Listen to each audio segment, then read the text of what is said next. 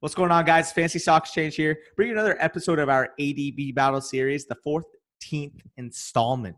Wow, time flies. But today, got Justin back on, Father Son Fantasy Football. If you guys don't remember, we recorded with him a couple months ago at this point. Terry McLaurin versus DK Metcalf and Kyler Murray versus Dak Prescott. We're having him on again to discuss some big ballers. But before we do that, before we mention who we're going to be talking about today, and when I say big ballers, trust me. How you doing today, Justin? Doing good, man. Thanks for inviting me back. I didn't expect to come back this soon, but here I am. Got the got the you know got the call. I said, yeah, I'll come back in, especially after the Thunder beat the Lakers. Gotta gotta oh. bring that. In. Oh. I gotta bring that in, baby. hey, hey, at the end of the day, I'm just happy about the number one seed. You know, Lucas is gonna watch this. Talk about how the Dallas Mavericks are gonna upset everyone because oh. he's a he's a big Kristaps fan, big Luka fan, but anyways, yeah. I mean, we're we're happy. We got the number one seed. I'm still gonna be cheering on the Thunder. My boy Shai down there, hometown kid. Gotta love that. Your favorite player. So uh, yeah, sh- shout out Hamilton if you guys are uh, watching this. But yeah, uh, today we're gonna be discussing, as I mentioned, some huge, huge ballers. And uh, when I say huge, it doesn't get any bigger than the consensus 101 and 102 off the board. But before we mention that, let's hit the intro.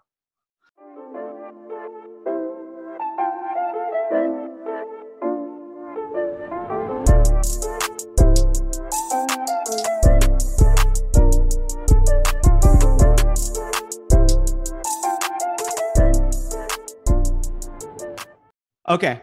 So as I kind of preluded to before the intro, we're going to be talking about the top two picks in fantasy football currently, and that's going to be Christian McCaffrey and Saquon Barkley. So as I alluded to, Christian McCaffrey is currently going off the board as the RB1, the 101 off the board, the king of the fantasy football landscape, and Saquon Barkley is going off as the RB2, the 102. So not too far behind him. So I'll let you start off because uh, you're actually going to go with Barkley, and uh, then I'm going to rebuttal and say why it's Christian McCaffrey. But you can make you can make your case before I uh, before I yeah. go. Yeah, I'll make my case. I'll preface this by saying there's not a wrong selection between these two guys. You're going to get a great player, regardless of the fact that's going to give you an advantage over your opponents. But the whole thing with me and McCaffrey, I love Christian McCaffrey. I like when he posted on Instagram last offseason that he's working out a lot. He's dating Olivia Culpo. I mean, he's winning off the field and he's winning on the field. You can't hate the guy. Love him, but I'm not taking him number one this year. We haven't seen a running back in PPR finish number one overall in two consecutive years in a row since Priest Holmes back in 2002 to 2003 even when LT had his great 2006 season, which you may mention when you're talking about McCaffrey, because that's how good this guy was last year. Yeah.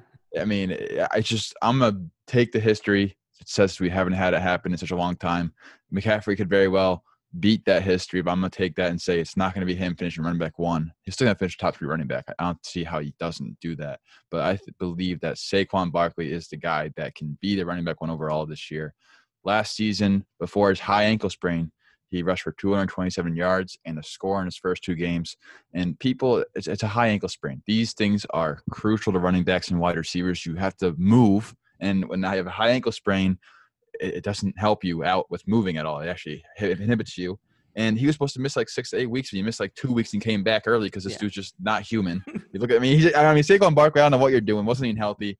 Uh, week seven came back and week 15, but despite playing hurt, he still finished as a running back 10 last year in PPR formats upgraded our offensive line. Andrew Thomas, I believe, is a big, big help. And also, you're going to have everyone healthy with Engram healthy, Shepard, Tate, Saquon. They can't really play against the run now because Daniel Jones didn't look too bad last offseason.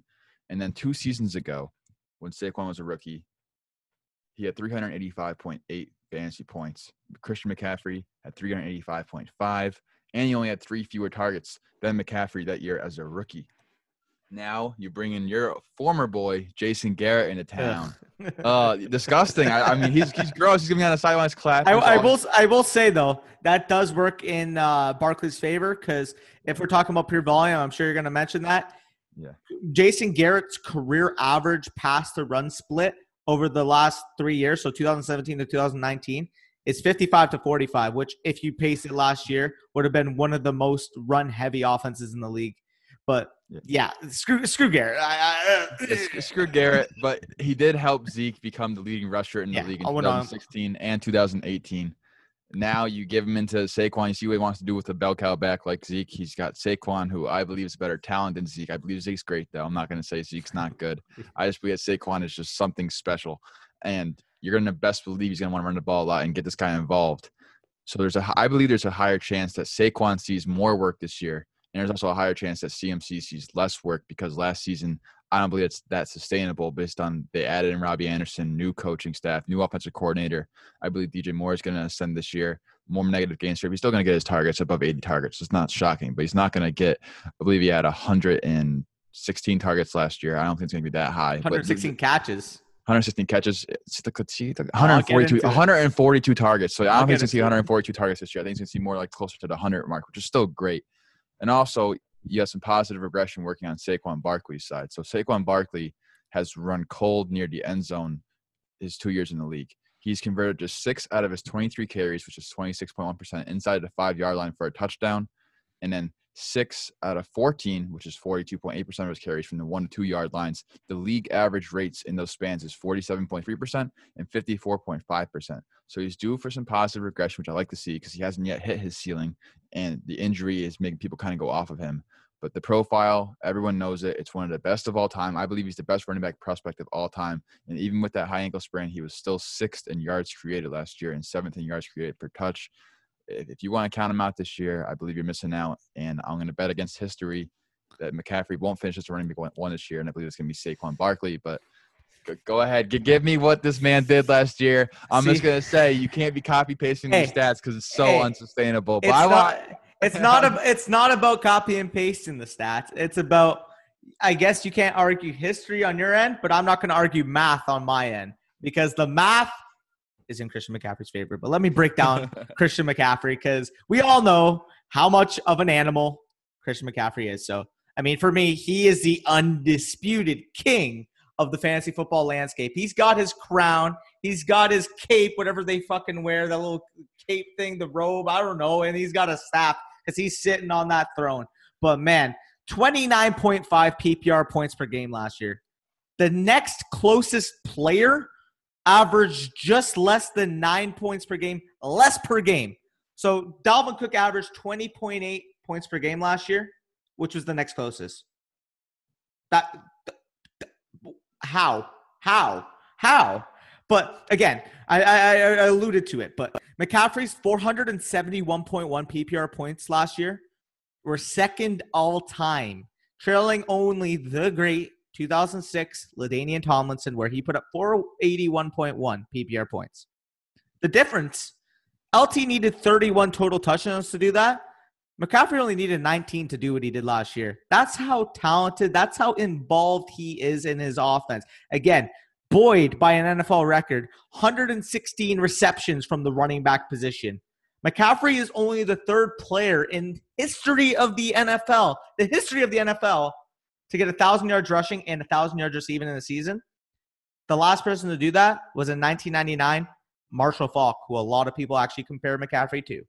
So at the end of the day, he is the new coming of Marshall Faulk. He had two season or two games all season last year where he failed to record 20 PPR points. Now I, I understand Barkley was hurt last year, but Barkley only crossed 20 fantasy points in five of the 13 games that he played. He only crossed 20 in five. McCaffrey failed to cross 20 in two out of 16. So, I mean, I love Barkley. I mean, as a talent, he's easily, easily in the top tier. But man, in terms of usage, in terms of passing consistency, in terms of overall goal line efficiency, what we saw from McCaffrey last year, I mean, there, it's just it's not a bark a lock. It's not a knock. Sorry, on Barkley. It's just McCaffrey is just that good. Like to me, he's just McCaffrey tier okay, who's the next who's the next guy in fantasy football? That's how it, it it's just that's how it is at this point because that's how it was in 2019. I'm not going to say copy and paste what he did from 2019, but when we saw Saquon at his best, obviously we can say like he he has a higher ceiling than what he did as a rookie. I understand that he can evolve as a player, but I mean, matching 29.5 fantasy points per game is just insane. People are going to point to that 2018 rookie season from Saquon. That was still 5.8 points per game less than what McCaffrey did last year, 24.1. You mentioned that. And in general, I mean, when you're compared uh, comparing the situations, it's just McCaffrey. Everything about McCaffrey's situation is improving. Well, I'll get into the Barkley situation after. So when we're talking about McCaffrey, I mean, they improved on their offense. Last year's rankings, although McCaffrey was as good as he was, the offense ranked 20th in points per game, 14th in rush yards per game, and 20th in pass yards per game, with Kyle Allen at the helm. Now they're transitioning into a Joe Brady offense. I saw Clyde Edwards Helaire establish himself as a first round pick and saw the LSU offense being number one in the nation last year en route to a national championship. And we saw that they signed Teddy Bridgewater in free agency. Now, not not not a, a game changing quarterback in my opinion by any means, but definitely a an upgrade over Kyle Allen. So for me, this is just a better offense equals more scoring opportunities. And uh, with Barkley, I mean, his offensive line did improve with Andrew Thomas, but they also lost Nate Solder for the season when he opted out. I mean, as much as we want to say, oh, Nate Solder struggled, he's not that good, yada yada. Like, yes, they added Matt Peart in the third round, but relying on a third round raw rookie tackle. Again, I like Matt Peart a ton as a prospect, but he's a he's too raw at this point to really make a significant impact for me, uh, filling in for Nate Solder on that right side. And then, not to mention, I mean, this is the main kind of concern. I actually have Barkley right now in half PPR at my three, and this is why. I mean, I talent wise, it's hard to say that, but man, when you're looking at the opening schedule, the first 10 weeks, everything's stacked against him. I, will show the schedule on the screen, but uh, it'll show the defensive efficiency and the run defense efficiency on the screen right now. But his first 10 weeks, he has two positive matchups and run defense efficiency and only three positive matchups and defensive efficiency over the first 10 weeks of your season. And ultimately, like, yes, he's a talent. He's still going to be able to produce in those games, but realistically, that's going to hurt his overall ceiling, in my opinion, when he's facing those tough defenses like the 49ers, the Steelers, the Bears, the Eagles, the the Bucs. Like there's a ton of really good run defense on that schedule that ultimately here, I just can't fade uh, a player in McCaffrey who is a combined RB1 wide receiver one package at the 101 spot. But um, yeah, it's it's it's just McCaffrey to me. Like it, it's easy to say, but man, like I, I, I can't I can't fade him.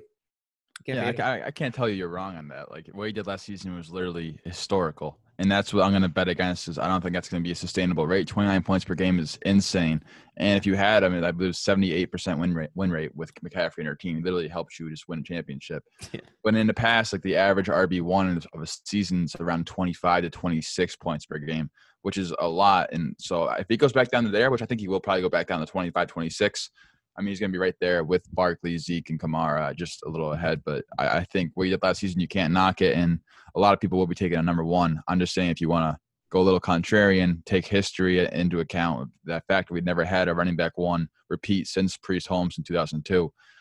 I'm going to go with uh, Saquon Barkley with Jason Garrett there. And I know Nate Solder opted out. This whole season is going to be weird. Like, what happens if yeah you know McCaffrey's entire offensive line gets COVID, then then it's just so unpredictable. Yeah. So it's just tough season, man. It's not going to be a fun season for fantasy. It's going to be a nice little waiver wire season. But I'm going to take Barkley, but I'm not going to say don't take McCaffrey. Like I love McCaffrey too, so I'm not going to fault it. That's fair. So uh, after that argument, I will be taking McCaffrey. Justin will be taking Barkley. I mean, as split as you can get. You guys heard both of our reasonings. Now we're going to segue into the second argument of the video of our two argument ADP battles every single week.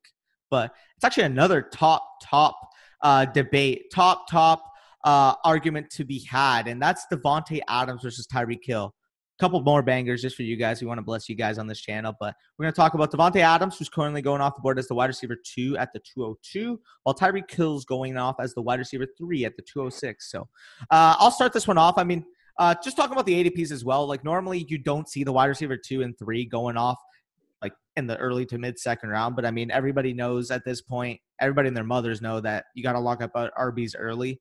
So that's ultimately probably why they're uh, ADP's pushed down. But I'm here to argue why Davante Adams is actually my wide receiver one on the season. Like I am all in on the uh, Davante Adams being that guy because I mean when we break it down, past two years he's been on pace for 169 targets. So last year he had 127 in the 12 games that he played. I mean, we saw what he did against Philly. I'm not, not going to single out one game, but shout out to that 33.25 PPR points in one half that's a ceiling. But uh, if we, if you're really talking about it, the main concern that a lot of people are going to have is just that he missed four games last year. But when you're breaking down the situation, there is literally no negative about what Adams is going to be dealing with in the Green Bay offense. So ultimately, here, if you're factoring the 14 games that he did play, including the playoffs last year, he produced 100 catches for 1,295 yards and seven touchdowns in 14 games.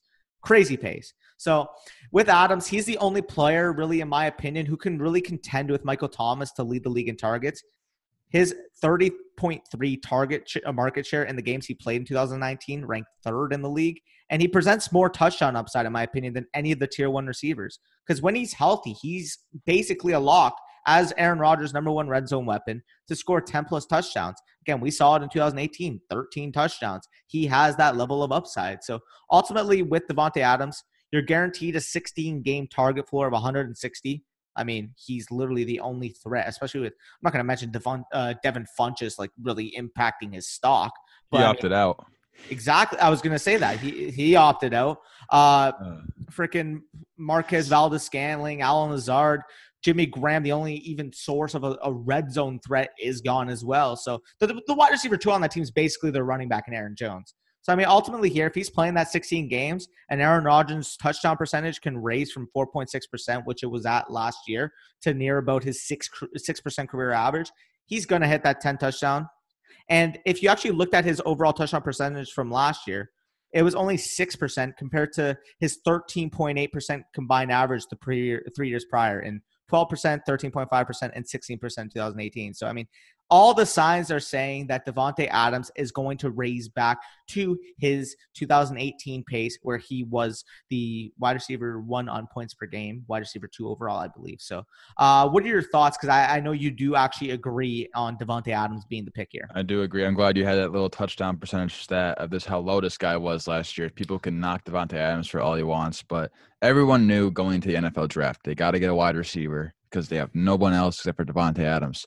The only person that didn't know that was who was making these picks for the Packers. so no more competition at it. And now you get Funchess to opt out, who was the free agent signing. So it's Davante Adams and friends. And then you maybe you get some Aaron Jones in there, but 83.3 yards per game last year was fifth in the league. It's definitely possible he sees 200 targets this year. Definitely has the upside. He's one of, I believe, two wide receivers in the NFL that can see a 30% target share this year. Now and now you're seeing less people get to those high market shares of targets, but Davante Adams, like I want someone to try to give me a case where he doesn't get this target share. Everyone wants opportunity. Davante Adams' nickname is opportunity. He's going to give it to you. He was fifth in yards per pass route too, so he's getting down the field on his routes. Top 25 in total target distance last year. In, even though he missed four games. So if you miss four games, average it out, he's top 20 easily in that fourth in hog rate, which is targets per snap, and over the Packers' final 10 games, including the playoffs. Adams accounted for 50% of the receiving touchdowns on the offense, 41% of the receiving yards, 34% of the receptions, and 33% of the targets in that offense like what is not to love? He's always been a double like digit touchdown guy, like you mentioned. He had five last year when his expected total was six point eight. This year, I'll, I'll, be nice. All right, I'll get the people. I'll be nice. I'll be low. Seven touchdowns is his floor. Seven touchdowns is his floor. Is and, is Aaron Rodgers throwing twelve? I think Aaron Rodgers might be throwing 12 and seven's his floor. But Aaron Rodgers' touchdown is going to go up because you mentioned that too, which I think is a great yeah. point. And then it's just don't overthink it take. I mean, he, wide receiver one, I'm okay with that. I don't have him as my wide receiver one. I have him as my wide receiver two or three. But I have Julio as my number one just because I want to be a little different yeah. too. I, but like, I, I, love the case for him as number one. I'm not going to fault anyone who says that because this dude literally has the highest floor outside of Michael Thomas. Maybe I, maybe he's the same floor as Michael Thomas, but a higher ceiling. I was like, I, love Davante Adams this year. Tyreek Hill, love him too, but he's not going to be a sure safe thing every week. Like Tyreek Hill will give you dud weeks. Yeah, the, the the thing that ultimately has Adams uh, for me, like the, again, the top four, I think we can all agree on MT, Tom, or I almost said MT Thomas, MT, Adams, Hill, and Julio. I mean, no matter how you you scrape it, that's the top four. But for me, the reason why Hill ultimately comes after Adams and is my four is simply due to the volatility. So I'll show you guys on the screen. But if you take a look, uh, this was actually recently tweeted out by Mike Tagliere. And uh, it actually compares the volatility between Tyreek Hill and Amari Cooper. Now, I'm going to explain the context. Uh, Tyreek Hill did play a couple games where he exited early. So, I mean, these numbers shouldn't be taken completely at face value, but they just kind of give you a glimpse as to kind of what Tyreek Hill's points, where they came from last year. So, I mean, when they played 7.4 targets per game each, uh, they each basically had the same amount of wide receiver one percentage in 33.3% for Tyreek Hill, 31.3% in Amari Cooper. Wide receiver 2% was actually a lot higher for Amari Cooper, 50% versus only 41.7% for Tyreek Hill. The wide receiver 3% were, were each hovering around 65%, as you guys can see. Boom percentage, I mean, Tyreek Hill was producing a boom on 25% of his games, while Cooper was doing it on about 19%.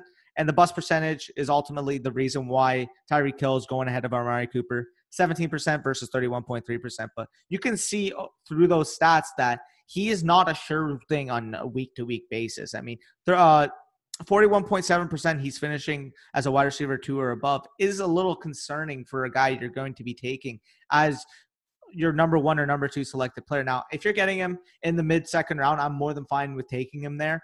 It's just if Davante Adams on the board, he's just a player who, pre- presents a similar ceiling, but the floor is so much higher. I mean, he is the literally the only one that Aaron Rodgers can throw to. I mean, it, it's really a no-brainer here. So ultimately, here Adams is going to be a lot more consistent, in my opinion. And if you guys have any questions about his ceiling, again, as I mentioned earlier, this guy produced 33.25 PPR points in a half.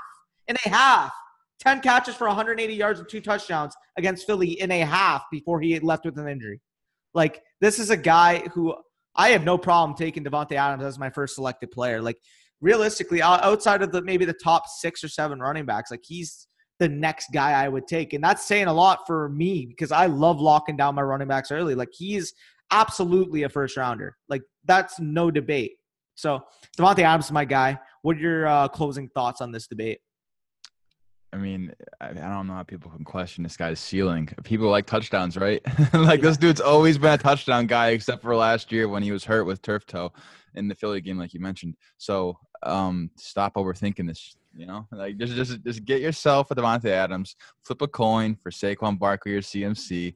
I mean, you want to mention Davante Adams is going to have to positively regress. Well, Saquon Barkley's going to do a lot this year. I believe Jason Garrett, the clapper himself, is going to help him get into the volume usage where CMC was last year, possibly. We'll see. If Evan Engram's hurt, I mean, who like this COVID season's just such a such a mess, man. But, For sure. Yeah, what are you gonna do? For sure. I mean, you guys heard the debate. Some big, big hitters. What we're bringing to you guys on the Fantasy Stock Exchange channel. If you guys have made it this far, make sure you go check out Justin. Follow us on Fantasy Football. I'm gonna have him linked in the description of this video. And again, if you guys have made it this far and you haven't liked, subscribed, commented down below, like I say every video, that's too much do? work, though, man. You have to scroll. Oh wait, no, it's not. All you have to do is just scroll and click it. Boom. For sure. comment down below why why I am an idiot. Oh, Tyreek Hill, or why Justin said, oh, why? Oh, Tyreek Hill is number one. Like, I'm not here to argue that. Like, they're both fantastic players. You know, Bush is going to be there, but yeah, no, I'm fucking with you, Bush. But anyways, love you guys. We'll see you guys next. Uh, I almost said Thursday. This is hot commodities. We'll see you guys next Saturday. We'll be talking a couple other bangers by then. And until next time, peace out.